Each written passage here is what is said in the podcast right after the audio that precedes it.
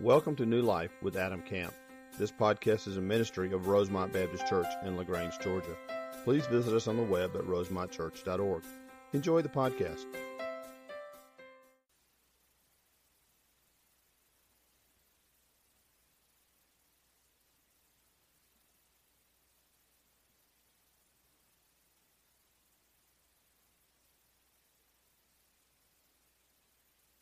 Let me pray for us, and we're going to begin this morning. Father, we thank you for just the chance you've given us now to open up the truth of your word, Father. Just speak very clearly to us. May we sense your power and your presence, Father. I pray you would just do great things in our midst, Father. Keep the distractions away, Father. Allow us just to focus on your word, Father, and your truth. And we pray, Father, that you would receive honor and glory, and we would be Father, as we pray every Sunday morning, more and more transformed into the image of your Son, Jesus Christ. It's in His name that we pray. Amen. Well, last week was a pretty incredible Sunday, Easter Sunday morning, and I've had the, the privilege and the fun this week of speaking to a lot of people about it, about the time of worship and about the sermon, and I find, I find myself in different places. Uh, speaking about the sermon and, and people asking questions and, and curious, and I realized uh, kind of in the middle of the week that I didn't do something I kind of intended to do last week. I really wanted to give you at Easter, if you weren't here, our podcast is available, you can listen to it, but I really wanted to give you uh, some resources some of the things that I said. Remember, I told you last week, it'll be the same this week. We're just kind of scratching the surface. There's so much we could say, there's so much information.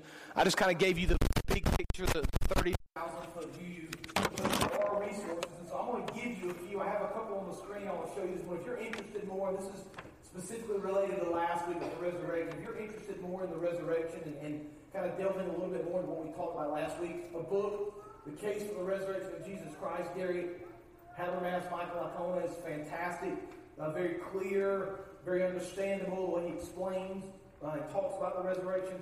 I drew some information from that last week. And then some of you have seen before Evidence That Demands a Verdict by Josh McDowell. It's called now The New Evidence That Demands a Verdict. It's a brand new book with new information, uh, just all things Christianity just a lot of uh, stuff you can read and study, and, and, it talks about the truth of the gospel. And then we've got a, a, a, website as well at the bottom, Cold Case Christianity. This was a guy who was a detective who specialized in cold cases, right? So somebody's killed, they can't find out who did it, it goes cold for 10, 20 years, whatever. He specialized in kind of bringing those cases back out, finding who did it. He solved some pretty high profile cases. He was featured on some national syndicated TV shows and he was an atheist and didn't believe the gospel was true, went to disprove it, and in the process got saved. I think Josh McDowell's the same way the atheist went to disprove the scripture, and as he's studying the facts, it led him to salvation in Christ. So those are three very uh, useful, easy to come by, easily understandable references if you're interested in more of the resurrection for last week. I started last week a series that we've entitled Tough Questions Answered, and I really want to speak this morning to the person that may be the skeptic the person that's a little confused or has never quite bought into the truth of the scripture or the truth of Christ. So last week we answered the question, did the resurrection really happen? We looked at a lot of information in Scripture and outside Scripture that kind of point to the truth of the resurrection. And then this morning, as we kind of continue this idea of tough questions answered, I'm going to answer the question, is the Bible really true? Now, I told the 930 service last hour, if I had been a pastor a hundred years ago, I would never even have dreamed of preaching this sermon. Because a hundred years ago, for the most part, people believed the Bible was the Word of God. They believed it was true. Even if you didn't believe in Christianity, even if you weren't a believer, you respected this as truth, and oftentimes you would read it and still learn from it. But you know as well as I do in the society we live in today, the Bible, for the most part, outside of Christian circles, has been dismissed. It's almost like there's not a debate anymore, right? We're not even debating is it real. The secular world outside of Christianity has taken this book and has set it aside. And let's say, you know, it's, a, it's an interesting book. Uh, it's, a, it's a good book about literature, and there's some interesting history in there. But there's nothing in there now that would pertain to my life. We, we can't live based on a book written 2,000 years ago. And yet, for some reason, even in the midst of what society has done, setting aside, ignoring, marginalizing, whatever word you want to use, even in the midst of that, the Bible still stands, doesn't it? Here it is. I mean, did you know this is the most sold book in the history of the world? Did you know that? Not even close, really. Did you know this is still the most sought after book all over the world? Did you know there are people today that will give their lives for copy God's word? Did you know that? That's still happening. Did you know that for centuries people have tried to discredit this? They've burned it. They've made fun of it. They've written against it. They've killed Christians because they are studying it. Everything you can possibly imagine, they've done to try to get rid of the scripture. And yet we still have it today. It's still printed. People are still seeking after it. It's still changing lives. They say, how, how is that possible with all that's happened over the centuries to try, try to discredit it and do away with it? How is it still relevant today? Well, here's what I think. I think it's more than just ink and paper. I think it's the Word of God. And I think it's never going to be discredited and never going to be destroyed. I think God will protect His Word. And I think there are still things today that we can learn from it and we can live our lives based on its truth. And so here's what I want to do this morning. It's going to be a little bit different for us. If you've spent any time listening to me preach, you understand that I prefer the method of kind of taking a verse or several verses and working through those verses. So we'll study entire books. We'll go verse by verse, or I'll pull just a few uh, verses out of a chapter and we'll study. I typically spend time in, in just a few verses. This morning it's going to be different. We're going to begin at one verse. We're going to use that kind of as a springboard, but more than studying or focusing on one or two verses this morning, I want to think about the Word of God God as a whole. Because I want you to answer this morning this question is it really true? Is it really worth studying? Is there enough evidence to indicate that it really may be the Word of God? And if you're skeptical this morning, you've often wondered this question, you're not quite sure if you believe it, I would ask you to do something this morning. Just begin the process with an open mind, with an open heart, listen, and then take the evidence and allow the Lord to use it. Because I believe when you begin to pile up the evidence and you begin to look at all the things we're going to see this morning, it becomes pretty clear that there's a pretty pretty good chance there's something different about this book. So if you have your Bibles this morning, open to 2 Timothy chapter 3. 2 Timothy chapter 3. This is going to be kind of, like I said, the jumping off point. It's going to give us kind of a foundation for our study. We'll start there, and then we're going to answer a lot of questions. And let me just kind of warn you as we go, it's going to be a lot of stuff. Okay, it's going to kind of be like I've explained it the first two services this morning. If you think about an iceberg, the vast majority of an iceberg is under the water. You know that, right? So you see what's above the water. The vast majority is under the water. So about 10% of the iceberg you can see. We're going to take just the top little piece of the iceberg. There's so much more that could be said. There's so much more I could study. There's so many things I could. Now, we could vote. We could stay till 3 this afternoon if y'all wanted to. We'd be happy to. Y'all not even laughing. You're like, that's not funny. We're not staying till. Not staying on three. So I've got about 30 minutes. I'm going to pack as much as I can into those 30 minutes, but it's going to be a lot of stuff, just the tip of the iceberg. If you want to know more, come talk to me. I can give you resources. I can refer you other people. You and I can go to lunch or sit down in my office one afternoon. I'd love to share more with you. But let's begin in 2 Timothy chapter 3, two verses here. Verses 16 and 17. All scripture is breathed out by God. Now, just for just a quick pause right there, that doesn't say only the scripture that I like to obey. Well, we're, we're real good about believing and, and studying and living by a large portion of the scripture, but the ones that challenge us in areas we don't be challenged, we just kind of set those aside.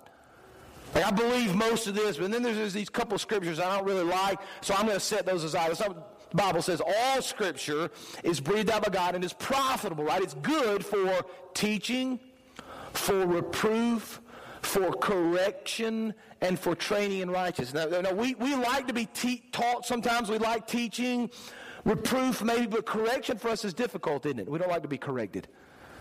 We think we're right, and sometimes we want to argue we're right. And the Bible says, listen, it's good to teach you, to train you, to correct you. Why? Verse 17, there's a reason so that the man of God may be competent, equipped for every good work, right? So we're going to study God's word. It's all God's word. He breathed it out. He gave it to us.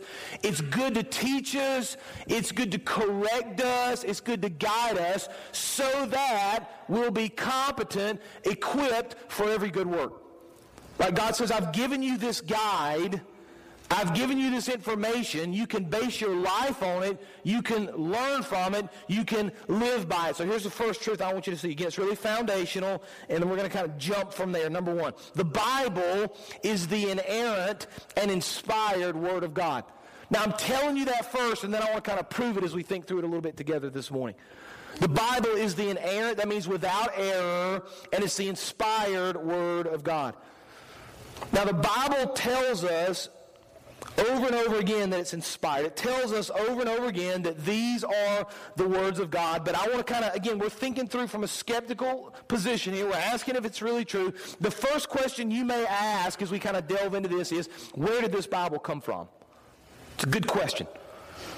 Some of you are thinking, well, I bought it at Walmart. That's where it came from. I mean, is it any more complicated than that? Okay, well, that's fine. I know you bought this somewhere, but where did the original scripture come from? How can we say for certain we know where it came from? How did the, the, the guy that published this, the company that printed this in these pages, how do we know where they got it from? Where did it come from? So, just a little bit of background, first of all, on the scripture. The, the Bible tells us on several different occasions that God gave this word to his people.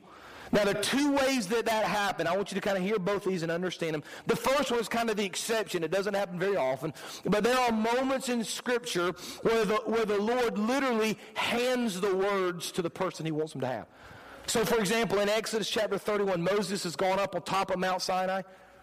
Here's what Exodus 31:18 says. When the Lord finished speaking to Moses on Mount Sinai, he gave him the two tablets of the covenant law, the tablets of stone inscribed by the finger of God. Right? So there are moments where historically in the scripture we see that the Lord literally handed to his people his word.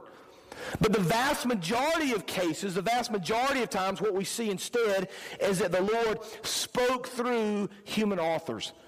He spoke through human authors to help them hear his word. Now, I want to give you some information about these human authors. They're going to be important here in just a minute. Pull that next slide up if you would for me, please. As you think about the scripture and the writing of the Bible, just to be very clear, there are 66 books. Of those 66 books, there are approximately, you see it up here, 40 authors. So authors like David, Moses, Paul, John, Peter, we, we know the different authors. These are people that wrote the Bible, that the Lord used to write the Bible. 40 different authors, fishermen, tax collectors, doctors, tent makers, written over a period of 1,500 years. So just let's just summarize all the Bible, 66 books, written by 40 authors over the course of about 1,500 years. Now, take all that information, put it in a little box and set it aside for a second. It's going to be important. We're going to come back to it. But as we think about these human authors, the Bible tells us that these people were led by the Spirit to write these things down. So, for example, we see passages of Scripture like 2 Peter chapter 1, verse 21.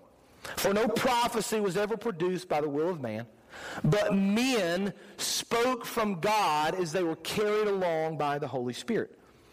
2 Samuel chapter 23 verse 2 the spirit of the Lord speaks by me his word is on my tongue Galatians chapter 1 verse 12, for I did not receive it from any man, nor was I taught it, but I received it through a revelation from Jesus Christ. So here's what the Bible says. Listen, the Lord sometimes gave the actual words, but more often than not would speak through the Holy Spirit into the lives of these authors, 40 authors over the course of 1500 years. They wrote out the scripture, right? So the book of Ephesians is a letter that the Holy Spirit gave to Paul that he wrote to the church in Ephesus. Okay, we read the stories of the scripture, the Old and the New Testament. We say that the Holy Spirit spoke to these people and they put them down on paper. Now, some people begin to ask, okay, great. So the, the Holy Spirit spoke to these people. They put these words on paper. When did this happen? Well, I've got a slide I want to show you, actually, a few different slides, and I want to think through this just for a few minutes with you. As we think about the New Testament, again, I've got limited amount of time this morning. Okay, the Old Testament, by the time Christ came along, was settled. It was done. They acknowledged it. They studied it. So I'm not going to talk about the Old Testament, although I'm happy to talk with you about it later. I'm just going to think about and focus on for the next few minutes the New Testament. So the New Testament, and this is in chronological order. Remember, we begin with Matthew, Mark, Luke, John, the Gospels. But this is in chronological order. You see that around the year 44, the first book of the New Testament was written. Now let's, let's just make sure we understand time frame here. This is important, okay? Jesus was born right around the year zero. Something interesting. I just, I'm just curious. I did this the last hour. Student, somebody in school right now. If I, want you to say it to me, if you or teacher, if you know it, say it. What, what do we call this? I want current now because things are a little bit different. I'm going to explain to you why. What do we call the period before Christ lived, before the year zero in school? What do we call it? We put some letters with it. What is it? Does anybody know? BC. BC, right? Have you seen the newest versions of the newest textbook, what they're saying now? BCE, right? So when we were growing up, moms and dads, it was BC. That meant what? Before Christ. Now they say BCE. You know what that means? Before the common error. Did you know that? Yeah, they took it out. They're like, oh, we're not talking about Jesus in our textbooks. We're going to call it BCE. Before you look it up, go go research it yourself. Don't. I'm not going to waste your time trying to explain it to you. Go look it up. BCE. What's What's funny is they're still basing it on the birth of Christ. And they didn't change the dating method, they just changed the little letters. So instead of BC, it's BCE, right? So Jesus is born about the year zero. Some scholars debate a little bit, maybe it was 3 BC. About the year zero. He lives for about 30 years. Then he begins his ministry. So for about three years, from about the year 30 to 33, somewhere in that range, uh, maybe 32 or 35 or a little sooner, somewhere in that range is his ministry. He's crucified, buried, rises from the grave, ascends into heaven. So about the year 33, he ascends into heaven. So we're saying within about a decade, 15 to 20 years, these books proclaiming the life of Christ, these eyewitness accounts are already being published and they're already being sent out to these churches. Now, that gives some people a little bit of concern because they say something like this. Now, why would these people wait 20 to 30 to 40 years? And going through the next slide, just so we can see. You see Romans at the bottom, on through Luke. All the Gospels, Matthew, Mark, Luke, are within 20 to 30 years of the death and burial and resurrection of Christ. Going to the next slide, all the way down to Revelation at the end. All the books of the New Testament written within the first century. Now go back to that first slide, if you would, please. Why would it take these people, you know, 15, 20, 30 years to write this down? Remember, we can't compare how we live in this century to the first century. We, we have the ability in our world to document things instantaneously, right? Kids, did you know there, there was once was a time where you didn't have a phone attached to your camera? Did you know that? I mean, that's a little bit. When we were growing up, mom's dad was like, and he took little, you know. Yeah, there we are. You see us? It was a Polaroid. That's how we used to do it. Now it's instantaneous. And not only is it instantaneous, but it's out on the World Wide Web within the next few seconds. That's the world we live in. We, we can document now. Back then, not the case. They, they, didn't write very much. They didn't have papyrus. They didn't have the pens and the ink, and that was hard to find. And so what they did back then is they did what we would call oral tradition, right? They, they told stories. And so the disciples who saw the res- resurrection of Christ would go and they would tell the stories to the other people. And as eyewitness accounts begin to grow, the stories begin to grow, and they begin to tell these stories among each other. And that proliferated for probably about 20 years. It still happens in our world today. You go to a lot of countries, like we, when we go to South Asia and we do training, we train based on the storing model. Like they don't have sheets of paper and fill-ins and, and overhead projectors and all the things we think we need. We tell them stories out of the gospel. They memorize those stories. Then they go into their villages and they share those same stories. That's how they do it in our world now. That's how it's done in the first century. So, so here's what happened, right? So the disciples, the eyewitnesses, the people that followed Christ told the stories. They began to be circulated through all the churches around the area of Jerusalem and Judea and on around Samaria. People began to hear the stories. They taught them in their churches. It became truth to them. And long about 45, 50, 60, persecution hits. When persecution hits, Christians start being killed. Disciples start being killed. Eyewitness accounts to the resurrection start being killed. And so these people say to themselves, listen, if we want the next few generations to know what happened, we better take all these stories we're telling and write them down. And so what had been 20, 30 years telling the stories in the churches, all of a sudden we start writing them down because persecution comes, things begin to change, and they need to write them down to make sure that the children and the grandchildren know the stories. Now, having understood that, that's just a little bit of history, having understood that, we begin to ask the question, well, how do we know, though, that what we have now is God's Word? And how do we know it's true? So we understand kind of who wrote it, and, and they're claiming that the, that the, Lord spoke to them, and then there were eyewitness accounts, and then at a certain point they started writing the books down. And so we, okay, I get all that, I get the history of it, but how do we know this is actually God's Word? I'm going to give you three areas that I think are very important that'll, in, in a sense at least, prove, right? And again, we're, we're talking to the skeptic, we're just opening your eyes a little bit to this truth. What are some things we can look at that demonstrate demonstrate this is really the Word of God. Here's the first thing. We have it on the screen. The unified message of the Scripture. Here's what I mean by that. I told you a few minutes ago about all the authors, right? Right, there are 40 authors, approximately 1,500 years. I told you to kind of put that in a box. I want you to pick that back up for a second. Let's think about it. Now follow the logic with me. If I picked 40 people out of this room by random, just 40 people, and I said, listen, I want you to go kind of your own separate ways, go back to your house, and for six months or a year or, or whatever you need, I want you to write a book a book or some sort of a story or novel or whatever. You go write it, do whatever you want with it. In a year, we're all going to come back together. We're going to compare the 40 books. What are the chances that those 40 books would share the same themes and the same messages? Is there much of a chance of that, do you think? Probably not. In fact, the chances are probably pretty near zero. There are going to be 40 books that are about random things that have nothing to do with one another. Yet we find in the scripture, beginning in Genesis, all the way through the book of Revelation, this common theme. This theme that God created, man sinned, we've been separated, we've got to figure a way back into right standing with the Lord. We need a Savior. Jesus comes, saves us from our sins, and we have eternal life with Him. You, you see this process, and you see this theme, and you see this message throughout.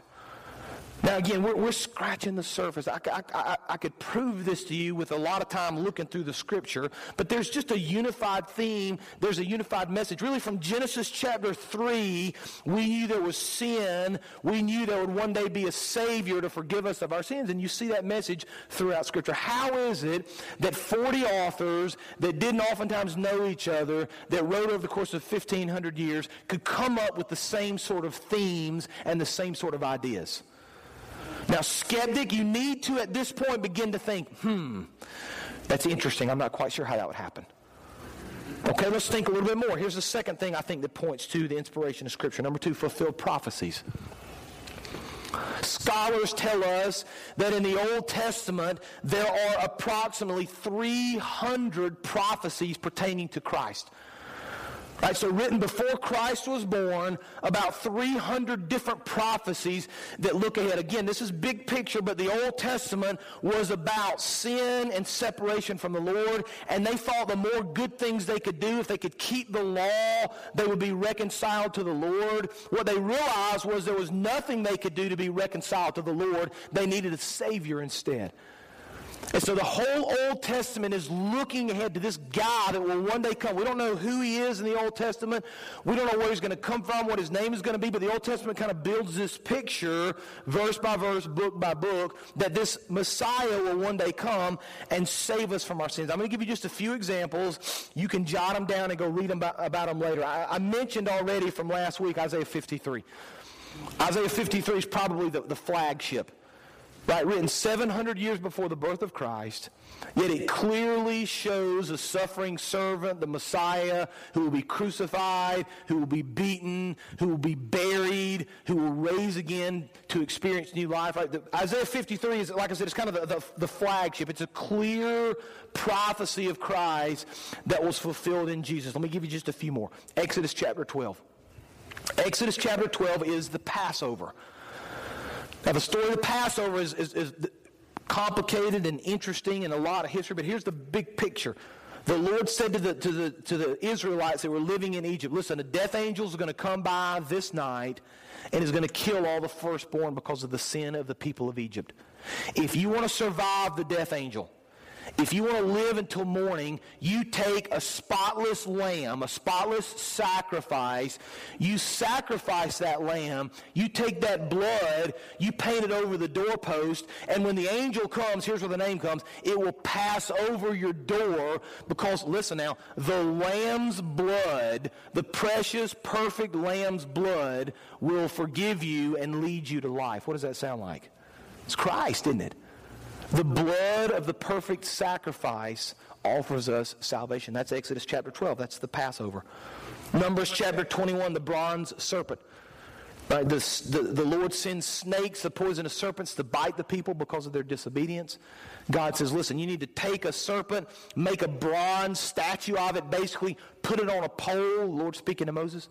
Put the serpent on the pole. When the people look upon the serpent, they'll be healed.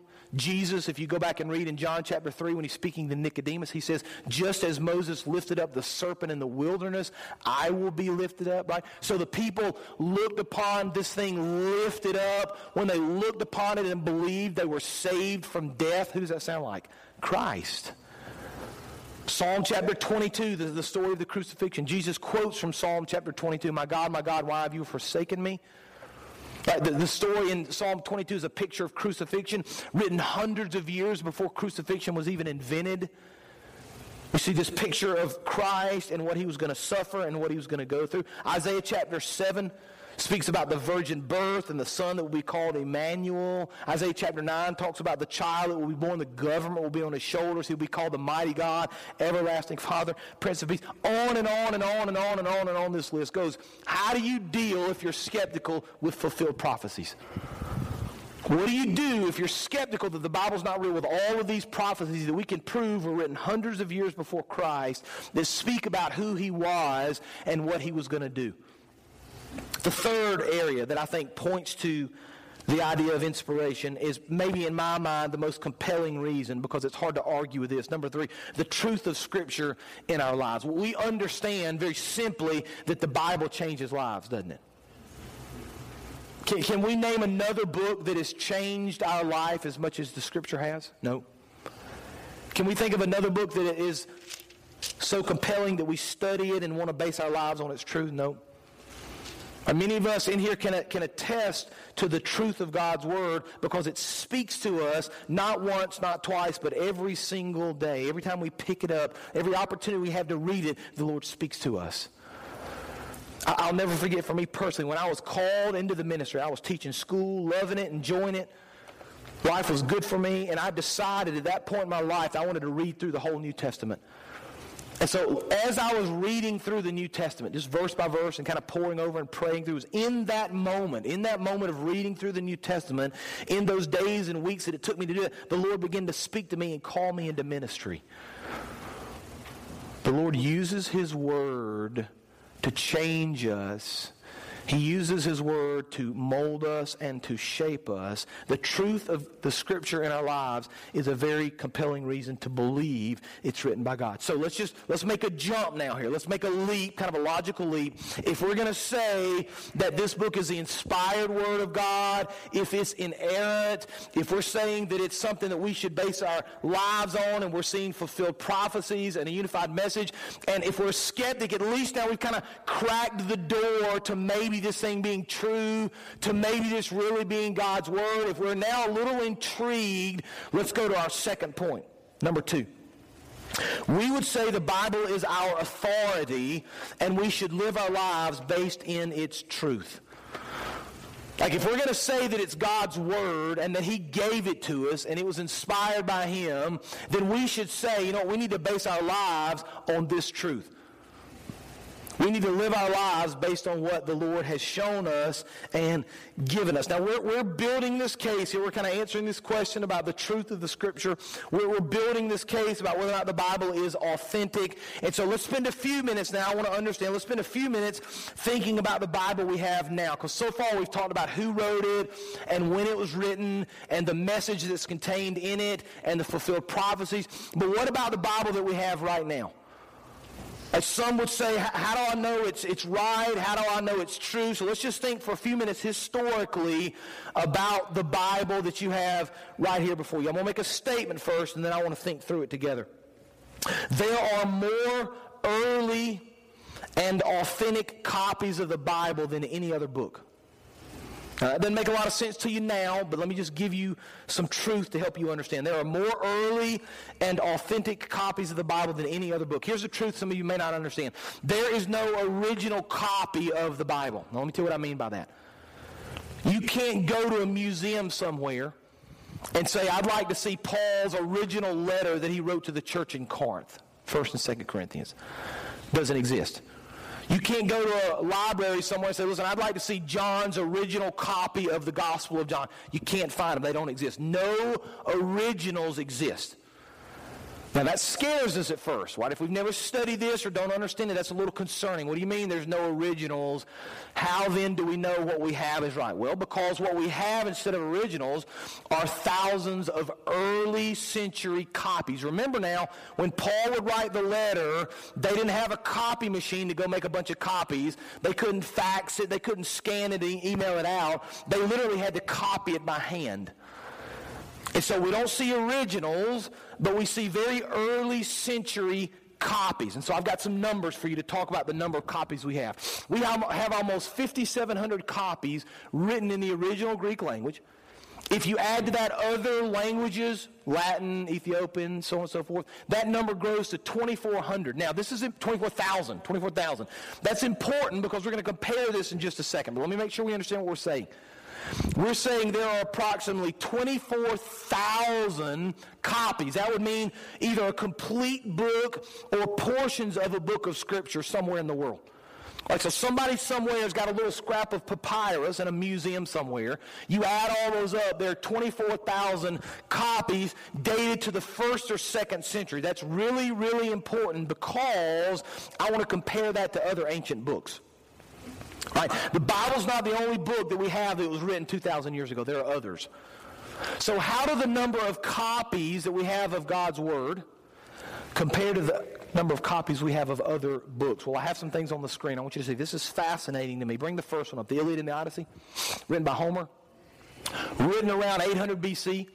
According to the University of Chicago, only about 300 manuscripts of the Iliad or the Odyssey survive, dating from the 9th to the 15th century.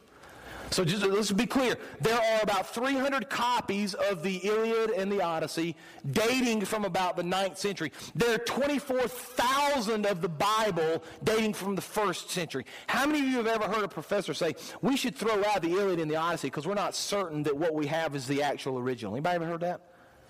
Ever been to a class where the professor says we shouldn't trust Homer because the words we have and the copies we have, they're not early enough, they're not enough. No, we, we accept that as fact, don't we? Aristotle, pull the next one up if you would for me, please. Aristotle Poetics, written around 400 BC. There are only five manuscripts that exist today, the earliest of which was found about 1,400 years after the original. Five copies. Anybody ever heard a professor say, we need to throw out the works of Aristotle? There's just not enough copies available, and we're not certain. I mean, it was 1,400 years after the original. We're not certain if it's accurate. We need to throw it out. Julius Caesar, pull that one up, please. The works of Julius Caesar, written about the wars of Rome, written between 150 BC. Only 10 copies, no original. The earliest dates around 900 AD. Anybody ever heard a professor say, we need to throw out the works of Julius Caesar? We can't trust them.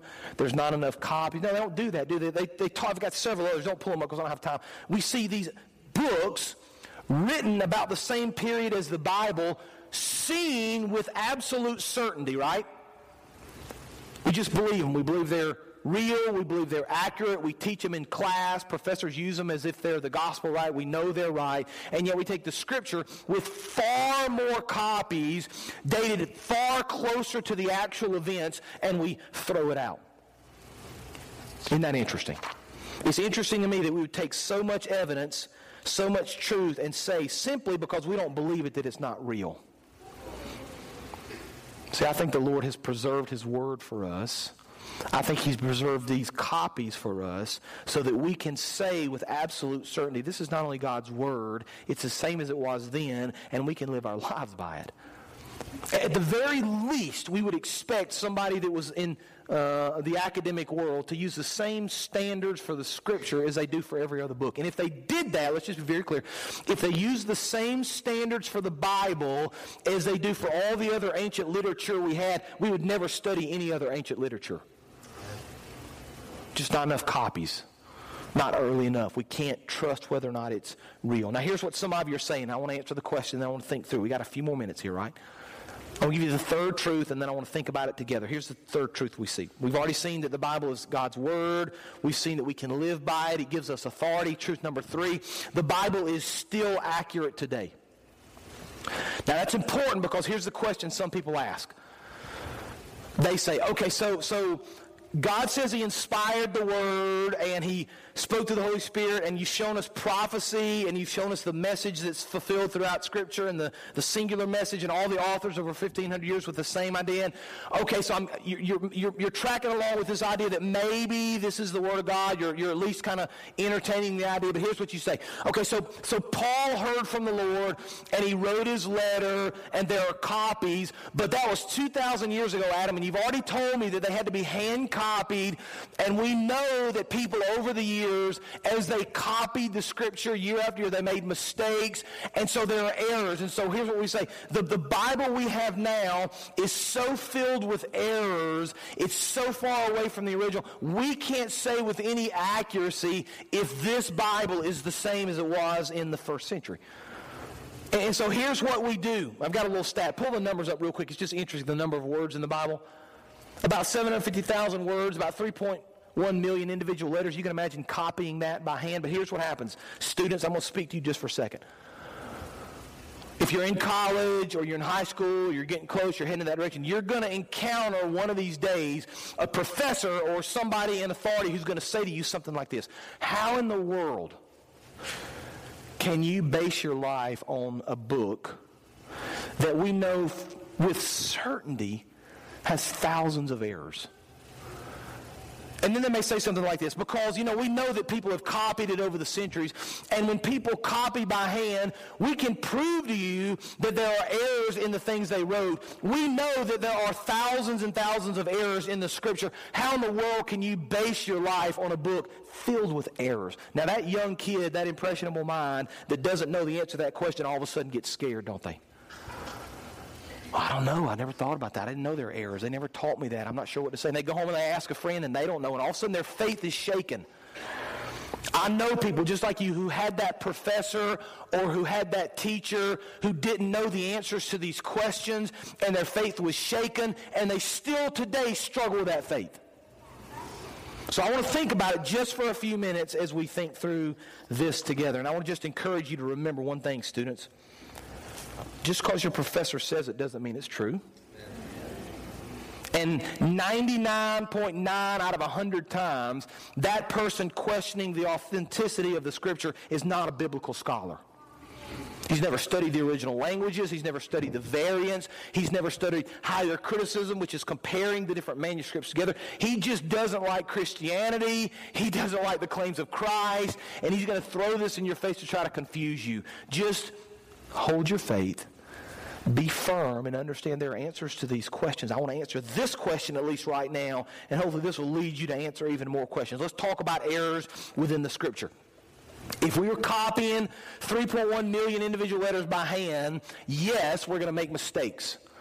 Okay, remember now, we're sitting in a dark room with a candle and a papyrus and a quill and ink.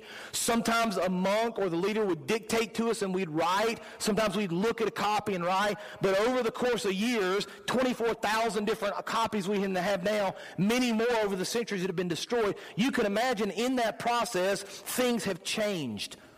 Okay, so let's be clear what we're talking about here. When we compare manuscripts, if you compare the 24,000 manuscripts that exist today to one another, some of them are the same, like there's versions of John and Mark. If you take all the versions of John and you compare the manuscripts, there are what scholars would call variants. That means there's differences. So this manuscript is different than this one. And you're like, that's scary. What do you mean they're different? That's concerning to me. Well, let's talk about that just for a second. The first type of difference scholars would call are unintended errors. That's about 95% of the variance, about 95% of the errors are unintended. Things like misspelled words. So I'm copying John's copy, right? He's got a copy, and I'm copying a copy, and I'm copying this copy, and I realize he misspelled a word.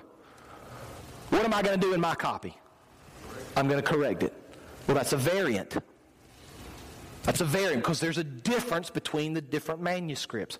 Orders of words, right? He wrote Christ Jesus. I write Jesus Christ. That's a variant. When you begin to add those things up, that's about 95% of the errors we see. Very, very large amount of the variance and the errors that your professor talks about are those types of errors. They're common mistakes that nobody would bat an eye about. Not a big deal, right? So that's about 95%. The next one are what we would call intentional, about 5%. So about 5% of the variance, about 5% of the differences in the manuscripts are intentional. That occurs when I notice something wrong in the original and I fix it. Changing of a letter, changing of the spelling of a word, the reordering of a word. Maybe the clearest, easiest one for us to understand will help you with an analogy. If I ask you this question, I want you to raise your hand. How many of you guys know where Chipley, Georgia is? All right, hands down. How many of you know where Pine Mountain is? Yeah, hands down. How many of you know that's the same place? Right, they changed the name in the, I know, the 50s. Somewhere in that range, right? Before 19 whatever.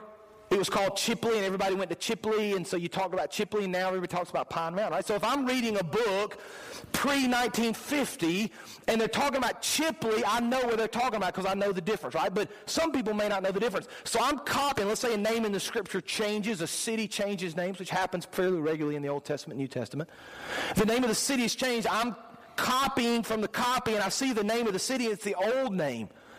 I can either copy it the same way or I can intentionally change it so you know what city I'm talking about. That's an intentional error, right? So when people talk about variance and intentional errors, the changing of the word to spell it correctly, the moving of the order of the words, the changing of city names, sometimes they would add in a prayer to the end of a scripture or something that the church was reciting because they recited it so many times, they had added a prayer to it. All those are intentional errors. Now here's what you need to understand. I've got the thing about 99%. Bring the next slide up. 99% of the variants make no theological difference, and of the 1% that do, none affect any major doctrine. So there's, there's nothing in the original that changes the deity of Christ, right? It's not that Paul said one thing and now we think Jesus was God. He always has been. It's not as if Paul talked about one path of salvation and now we understand something different because all the changes over the years. That's not the case. The vast majority of the changes are not theological. Only a small percentage, 1%, do affect doctrine, but slight doctrine, very small doctrine. And by the way, if you're interested, we can go into the 1% and we can look at it and help you feel better about it. But the point is, the ways in which this has been changed and the so called variants and the so called errors don't amount to anything. So when you hear this person questioning the Bible based on the errors, now at least you have a better understanding of what we're talking about and where that comes from. Now I need to finish with this. I'm running out of time. Number four, my last point. We must, very simply, what does all this mean? We must live by God's truth found in God's Word. Uh, if this really is inspired, if this really is inerrant, if we know that it's the same Bible now as we had in the first century, if we can point to fulfilled prophecy, if we can point to a unified message, if we can point to all this truth, skeptic, you're to the point now of saying, you know, there's an awful lot of evidence to prove that this may really be the Word of God. There, there's an awful lot of evidence to convince me that maybe I should consider some of this truth. And so I, I, pray if you're skeptical this morning, I pray if you're uncertain, I pray if you came and you're kind of wondering about truth, I pray that all the truth I've given you, again, just a, a, a tiny percentage of all that we have, I pray that the little amount of truth I've given you this morning will open that door, will crack that door to you desiring to hear more desiring to learn more, desiring to question more about the truth of the Bible, the truth of God's Word. And again, I'll make myself available to you. I'll meet with you, pray with you, speak with you, give you other resources if you're willing. Just allow the Lord to speak through His Word into your hearts. Okay, let me pray for us this morning. Father, we thank you for your Word. We thank you for all the history and the logic, Father, and all the things we talked about this morning that point to uh, the authority and point to the fact that the Bible is authentic, Father. I pray that if we're already a believer, it would strengthen our faith. It would give us the ability now, when we get in those discussions, to speak with some knowledge and understanding.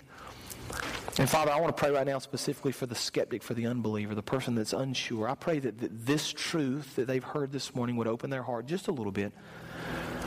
And I pray the Spirit would just enter through that little opening, through that little crack in their hearts, Father, and just convey to them the truth, the light, Lord, help them understand what salvation is and what it means. And I pray through this study and through your word, this person would receive Christ. Father, just use us, encourage us, strengthen us to be bold in our faith, to be bold in our witness, to answer the skeptical questions at work or at school with certainty and with courage. And then, Father, I pray you do great things in our midst. We love you and serve you in all things. It's in Jesus' name we pray. Amen. Why don't you stand with us this morning? The altar is open. You can come and pray. Thank you for joining today's sermon. We would love to hear how today's message blessed you. Use the Contact Us link on our website at rosemontchurch.org. God bless.